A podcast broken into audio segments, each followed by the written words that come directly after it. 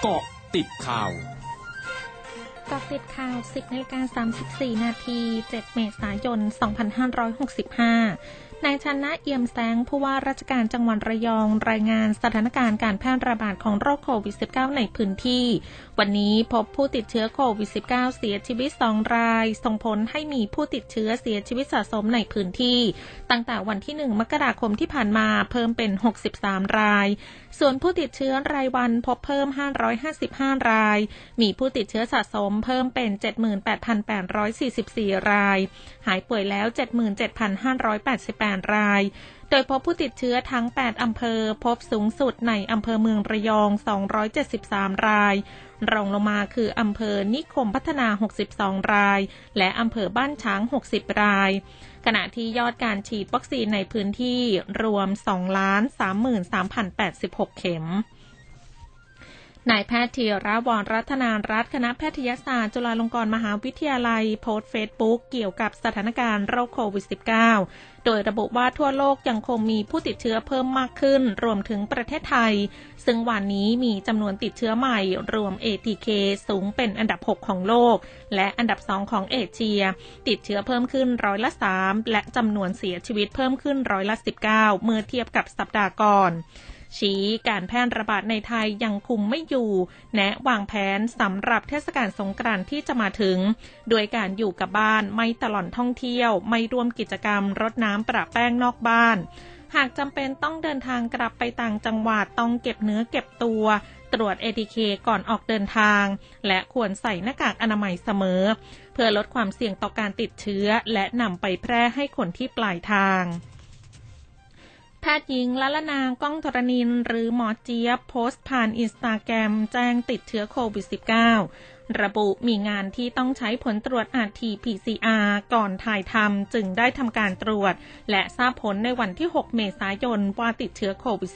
-19 พร้อมขอโทษบุคคลที่ใกล้ชิด รวมถึงงานต่างๆ ที่ได้รับผลกระทบ ช่วงนี้ไปกาะติดเลือกตั้งผู้ว่ากทมค่ะ m c o t เจาะลึกเลือกตั้งผู้ว่ากทม นายชัดชาติสิทธิพันธ์ผู้สมัครผู้ว่าราชการกรุงเทพมหานคร ระบุถึงนโยบายการจัดการปัญหาขยะว่าเป็นเรื่องใหญ่ เพราะต้องใช้งบประมาณปีละ 10,000 ล้านบาท จากงบประมาณทั้งหมด 80,000 ล้านบาท หากบริหารจัดการให้มีประสิทธิภาพมากขึ้น ก็จะลดงบประมาณลงได้ชี้การแก้ปัญหาในเบื้องต้นต้องมีการคัดแยกขยะ รวมถึงการสร้างแรงจูงใจให้ประชาชนหันมาแยกขยะ ซึ่งอาจจะให้ส่วนลดค่าเก็บขยะด้วย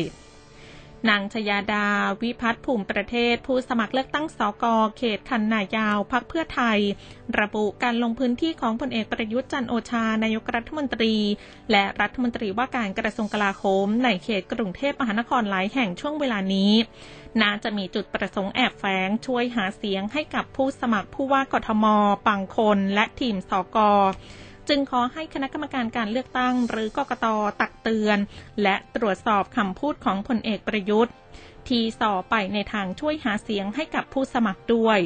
พร้อมระบุในชุมชนพื้นที่เขตคันนายาว พบพฤติกรรมเข้าข่ายการซื้อเสียง แต่เชื่อมั่นว่าประชาชนรักศักดิ์ศรีและตัดสินใจเลือกสอกอที่มีผลงาน โดยในวันเลือกตั้งพรรคเพื่อไทยจะมีตัวแทนภาคประชาชนมาช่วยจับตาอย่างใกล้ชิด และขอให้ประชาชนเป็นหูเป็นตา หากพบความผิดปกติให้แจ้งเจ้าหน้าที่ หรือทีมงานของพรรคเพื่อไทยได้ทันที ช่วงนาคืบหน้าข่าวอาเซียนค่ะร้อยจุดห้าคืบหน้าอาเซียนธนาคารเพื่อการพัฒนาเอเชียหรือ ADB คาดการว่าในปีนี้เศรษฐกิจอินโดนีเซียจะขยายตัวร้อยละ 5 และร้อยละ 5.2 ในปีหน้า จากความต้องการภายในประเทศที่ฟื้นตัวอย่างต่อเนื่อง โดยเศรษฐกิจอินโดนีเซียฟื้นตัวจากภาวะตกต่ำในไตรมาส 3 และช่วงสิ้นสุดปี 2564 และกิจกรรมทางเศรษฐกิจจะกลับเข้าสู่ภาวะปกติกระทรวงสาธารณสุขเวียดนามออกกฎระเบียบใหม่สำหรับบุคลากรทางสาธารณสุขที่รับมือกับการระบาดของเชื้อไวรัสโควิด -19 โดยระบุว่าบุคลากรทางสาธารณสุขที่ทำงานอย่างน้อย 10 ชั่วโมงติดต่อกันใน 1 วัน ต้องมีเวลานอนหลับ 7-8 ชั่วโมง และหากทำงานติดต่อกัน 14 วัน ควรได้หยุดงาน 48 ชั่วโมงเจ้าหน้าที่ท้องถิ่นในจีนเผยไม่มีผู้บาดเจ็บหรือเสียชีวิต หลังจากเกิดแผ่นดินไหวขนาด 5.1 ที่มณฑลเซฉวน ทางตะวันตกเฉียงใต้ของจีนวานนี้ แต่มีบ้านเรือนเสียหาย 645 หลัง และมีประชาชนทั้งหมด 1,045 คน ที่โยกย้ายที่อยู่อาศัยเพื่อความปลอดภัย ขณะที่ไฟฟ้าและน้ำประปาไม่ได้รับผลกระทบ ทั้งหมดคือก็ติดข่าวในช่วงนี้ สุพิชยาถาพันรายงานค่ะ